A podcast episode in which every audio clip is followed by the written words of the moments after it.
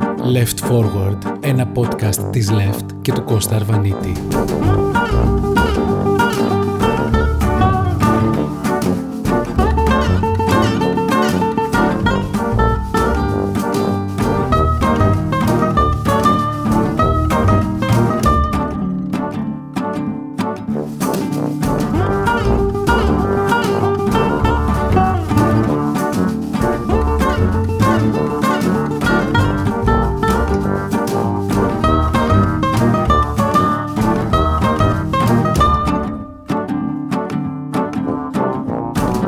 Χαιρετώ σας. Μιλάμε με τον Ιαζίκελ Γκουρέκ, ευρωβουλευτή του ΑΚΕΛ, μέλος της ε, ομάδας μας στην Ευρωπαϊκή Αριστερά. Κάνουμε μια κουβέντα, ξεκινήσαμε από την προηγούμενη εβδομάδα για την μνησικακία, ή αν θες καλύτερα για τον εθνικισμό και συνάμα αν ε, πηγαίνει αντάμα-αντάμα με, ε, με το κεφάλαιο και τις αντιθέσεις του και, τους, και τα πολιτικά υποκείμενα που είναι τα κόμματα εν προκειμένου.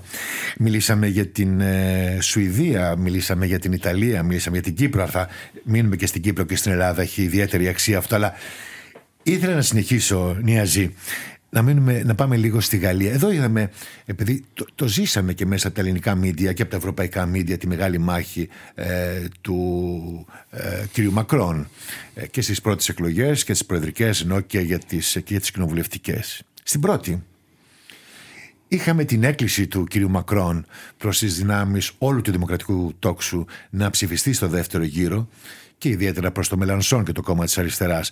Οι αριστεροί συνένεσαν σε αυτό και είπαν όχι στην κυρία Λεπέν και στους φασίστες και του έδωσαν. Στις δεύτερες εκλογές, όπου είχαμε μια άλλη αντιπαράθεση, ο, ο κύριος ε, Μακρόν χρησιμοποίησε πάλι την πολιτική των δύο άκρων, ξέχασε τα προηγούμενα της προηγούμενης, του προηγούμενου δεκαημέρου και είδαμε το πραγματικά ανησυχητικό αλλά και συνάμα ενδιαφέρον στοιχείο όπου όπου είχαμε ε, εκπρόσωπο της αριστεράς με εκπρόσωπο της, στις περιφέρειες της ε, φασιστικής δεξιάς της ε, Λεπέν το κοινό του επέλεγε τη Λεπέν και όχι τον Μελανσόν και ενώ ήταν το ποσοστό πολύ δυνατό για την αριστερά δεν πήρε αυτό που, τους αντιστοιχούσε, που θα αντιστοιχούσε στο δεύτερο γύρο αυτό είναι ένα καθαρό παράδειγμα ε, για το θέμα το οποίο μιλήσαμε προηγούμενη φορά μαζί πώς έρχεται η φιλελεύθερη παράταξη ή συντηρητικοί χριστιανοί δημοκράτες, παραδοσιακή δεξιά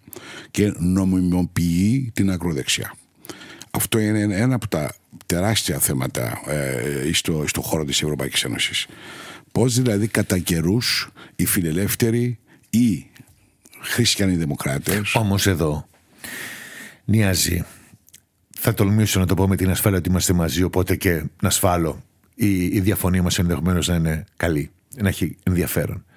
Εδώ σημαίνει το, το βασικό στοιχείο το οποίο τροφοδοτεί το πολιτικό υποκείμενο, το κόμμα δηλαδή, να πάει από εδώ ή από εκεί για τη συμμαχία του, το κεφάλαιο δηλαδή στην προκειμένη περίπτωση, θεωρεί ότι για τον πολιτικό του σχεδιασμό καλύτερα μπορώ να επικοινωνήσω για τα οικονομικά μου ωφέλη, για την αντίληψη που έχω για την πορεία.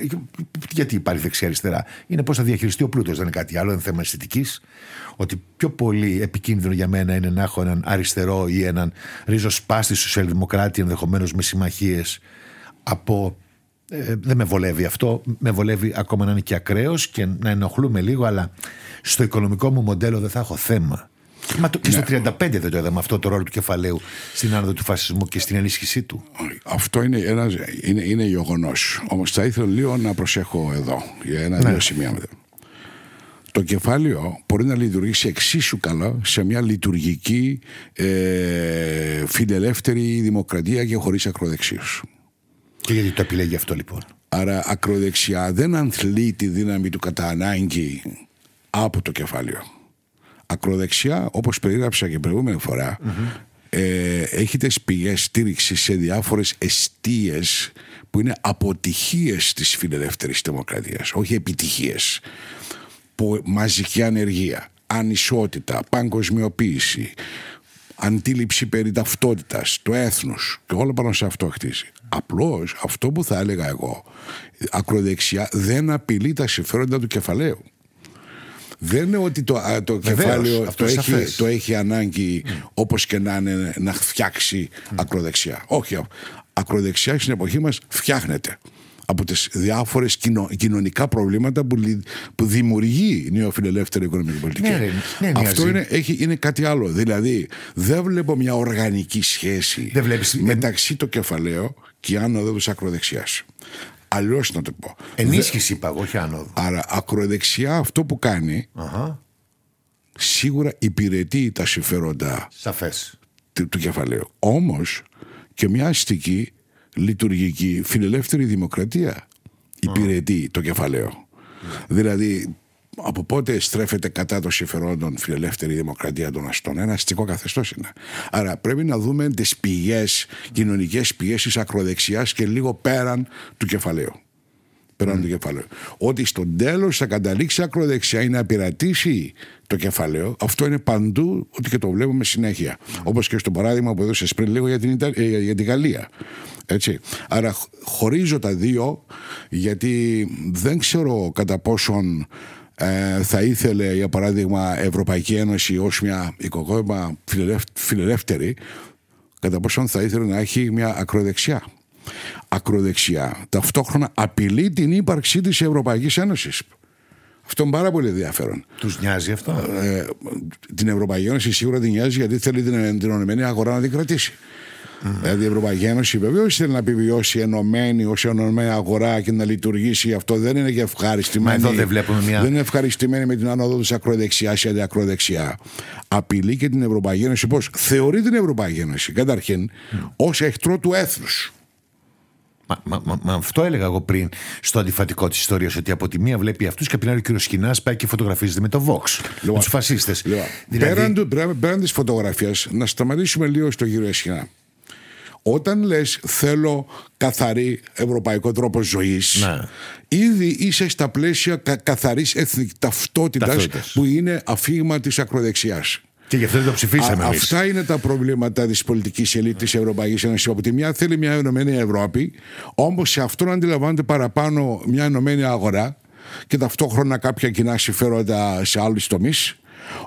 Και από την άλλη όμως, όχι με αξίες του διαφωτισμού, για το ανοίξω λίγο δηλαδή, δεν είναι μόνο ο χριστιανός Ευρωπαίος πολίτης.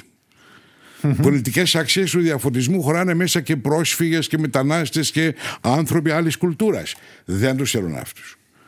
Άρα σπρώχνουν την Ευρωπαϊκή Ένωση ουσιαστικά. Λίγο άρια φίλη μου θυμίζει αυτό. Ναι, σπρώχνουν την Ευρωπαϊκή Ένωση προς μια κατεύθυνση Των καθαρών. όπως κάνει ακροδεξιός όταν πολεμά την Ευρωπαϊκή Ένωση. Προσέξτε.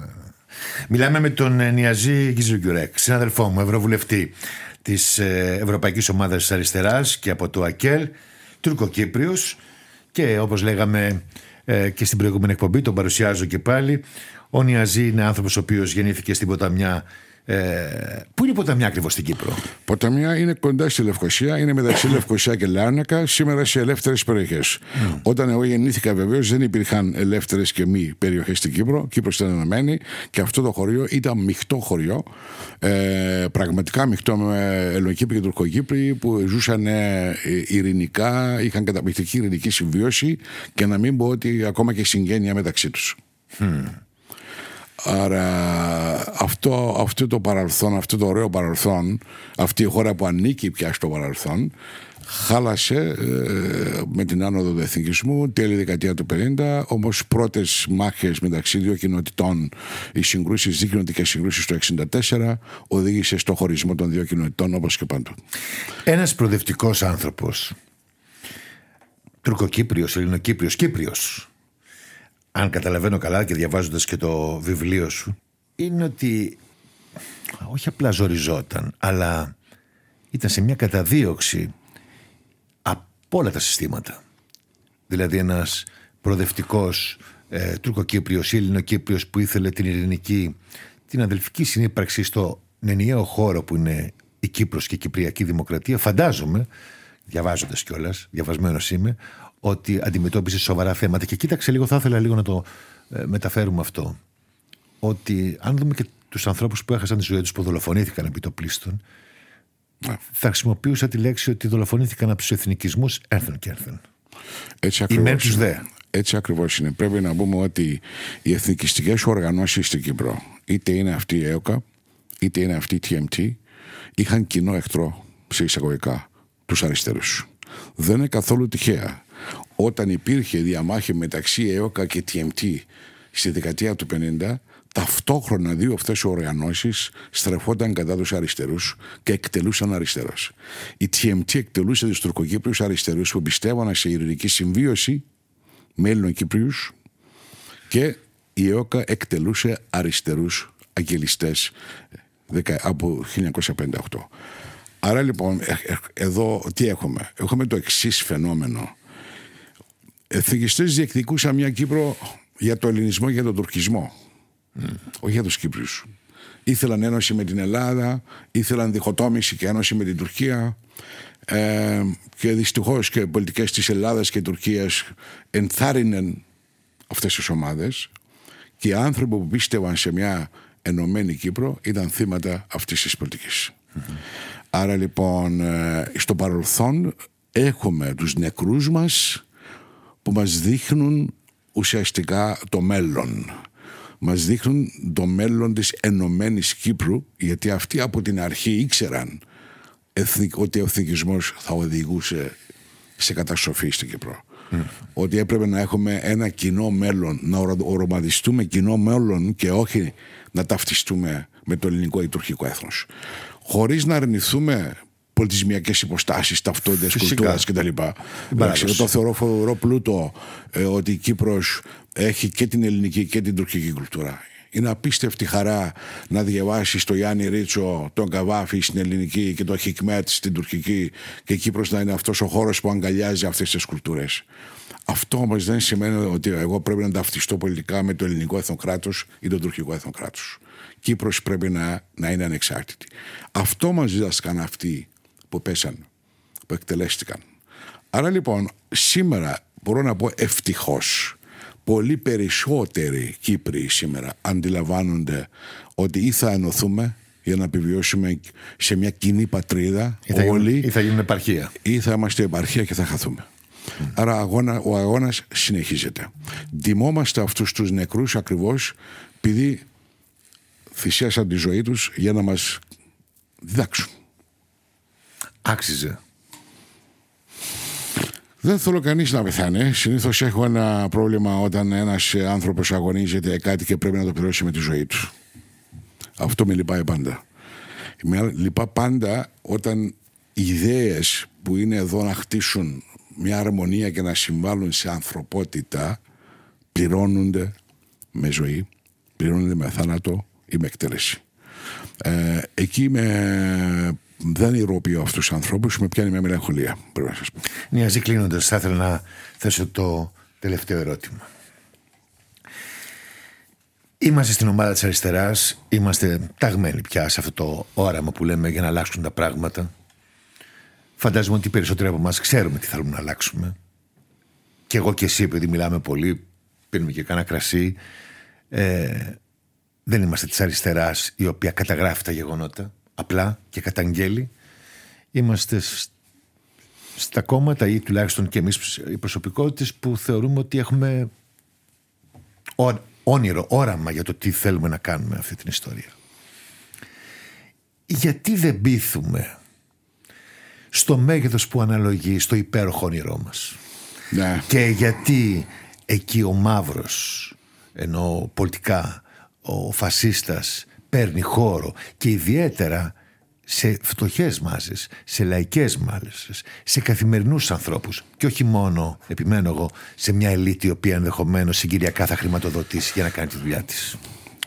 Κώστα αριστερά σημαίνει δύο πράγματα. Ισότητα και αλλαγή. Αλλαγή είναι πρόταση της αριστεράς. Αντίθετα από συντηρητικές δυνάμεις που θέλουν να συντηρήσουν ένα καθεστώς. Εμείς θέλουμε την αλλαγή. Την αλλαγή τη θέλουμε προς την ισότητα μεταξύ πολιτών. Άρα η ισότητα είναι αυτό που μας καθοδηγεί. Αυτό ήταν το όραμα από την αρχή, από τη γέννηση του μάρξισμου. Όμως δυστυχώς πρέπει να αναγνωρίσουμε ένα πράγμα. Περάσαμε ένα ιστορικό τραύμα ως αριστεροί. Κατάρρευση του υπαρκτού σοσιαλισμού είναι ένα ιστορικό τραύμα και εμείς είμαστε παιδιά, αριστερά παιδιά στην εποχή του μετατραυματική περιοχή. Δεν είναι εύκολο και πολύ σωστά το γράφει ο Ένζο Τραβέρσο ε, ζούμε στην, είμαστε αριστερά, η μελαγχολία της αριστεράς. Ακόμα έχουμε διάφορες προκλήσεις και θεωρητικά να εξυγχρονιστούμε με απαιτήσεις του 21ου αιώνα. Δεν μπορείς να έρθεις σήμερα και να πεις με καθοδηγή μαρξισμό και λενινισμό όπως υπήρξε. Ναι, αλλά ο μαρξισμός από μόνος του λέει για τη διαλεκτική. Βεβαίως. Πράγματι ότι εξελίσσεται. Όμω ακριβώς αυτή η εξέλιξη πρέπει να βρει ξανά το δρόμο του. Πρέπει να διαμορφωθεί ξανά με μια δημοκρατική αντίληψη. Πρέπει να αναγνωρίσουμε πού πήγαμε στραβά εμείς η αριστερά και τι μας λείπει και σήμερα. Γιατί τι είναι η σχέση των αριστερών κομμάτων με τη δημοκρατία, για παράδειγμα. Με ελευθερία; Γιατί αν δεν βάζεις, αν βάζεις μόνο την ισότητα σε βάρος της ελευθερίας και εδώ παραπέμπω σε υπαρκτό σοσιαλισμό ένας λόγος που κατάρρευσε είναι αυτό θα υπερασπίσουμε και την ισότητα όμως και την ελευθερία εξίσου τούτη είναι η πρόκληση της αριστεράς του 21ου αιώνα Νία, σα ευχαριστώ πάρα πολύ για την κουβέντα αυτή που είχαμε. Και εγώ ευχαριστώ, Κώστα. Να σε καλά. καλά. Κυρίε και κύριοι, σας ευχαριστούμε πάρα πολύ που μας παρακολουθήσατε.